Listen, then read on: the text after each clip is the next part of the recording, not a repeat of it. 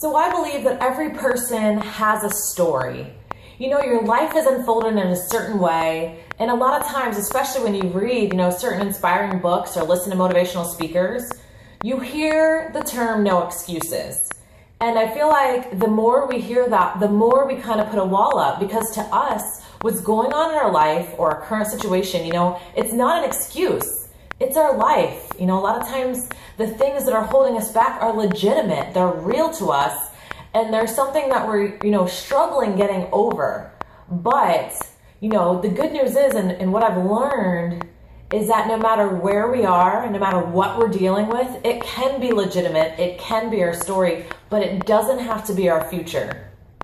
I just recently saw the movie Unbroken, and if you haven't seen it, I highly recommend it. I actually went straight and bought the book afterwards as well because the message behind the story is just one that will change you. You know, there was this man who faced disaster after disaster after disaster, and he had every reason to give up, every reason to throw in the towel, um, to just lose faith, to lose hope, and to just crumble. And he didn't. His spirit soared amongst the craziest of circumstances. You know, he was in the military, he ended up being in a plane crash.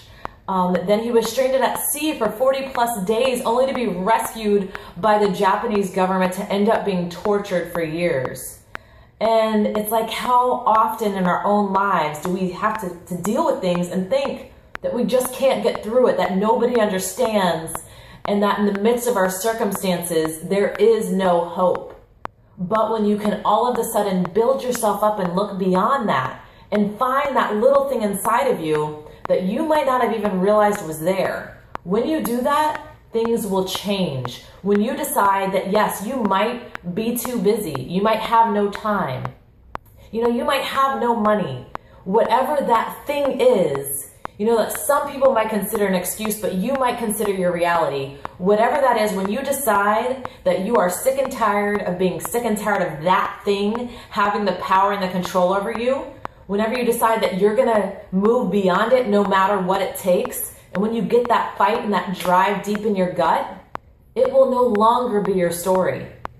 You know, I heard once that a lot of times, you know, even if you're going through something tough or something, you know, really hard on you, that if you are used to it, you know, if that has been your situation, if you're used to struggling financially, that's also where you're comfortable because it's what you're used to. So sometimes we might stick with something that isn't necessarily what we want in our life, but we stay there because we know it, because it's familiar, and because we are comfortable. So I want you to just think about that in your life. What is it that's holding you back from achieving your goals in your job, in your health and fitness, you know, whatever it may be. I hear from people all day long. I just don't have time. I'm just not motivated. I just can't afford it. And I, what I know, what I know that I know that I know is that when you want something bad enough, nothing will stop you. I heard an analogy once that in your business, if your boss said, if you do X, Y, and Z by Friday, whatever X, Y, and Z would be in your job.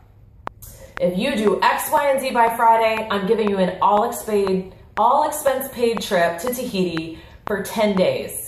What's going to happen? odds are, whatever it was that you thought you couldn't do, whatever it was that you didn't have time for, you didn't have the motivation for, all of a sudden, you're going to be a little more spirited and a little more gung ho and a little more on it because all you're seeing is that flight to Tahiti. And you're imagining yourself with that glass, with that umbrella, and that sun uh, blazing down on you while you're reading your book. So now you're focused you have your attention where it needs to be, and you're not going to stop till you get there. So, what if you treated what you wanted in life with that same enthusiasm and vigor and drive? You would be buying your own trip to Tahiti. You would be out in your own chair with your book and your umbrella, and you would have gotten there yourself. So, whatever it is, I encourage you don't let it hold you back.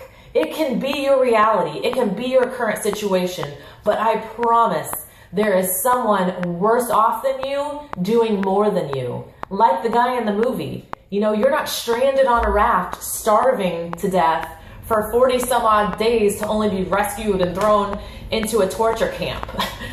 so I mean, I'm watching this movie and I'm like, oh my gosh, my problems are so small. You know, my struggles are so insignificant compared to what this guy overcame. I'm not saying your problems are small, but what I'm saying is you are strong and you can overcome because someone has gone before you and someone will go behind you. So don't let whatever it is that you've told yourself or whatever it is that is your reality, it doesn't have to be tomorrow.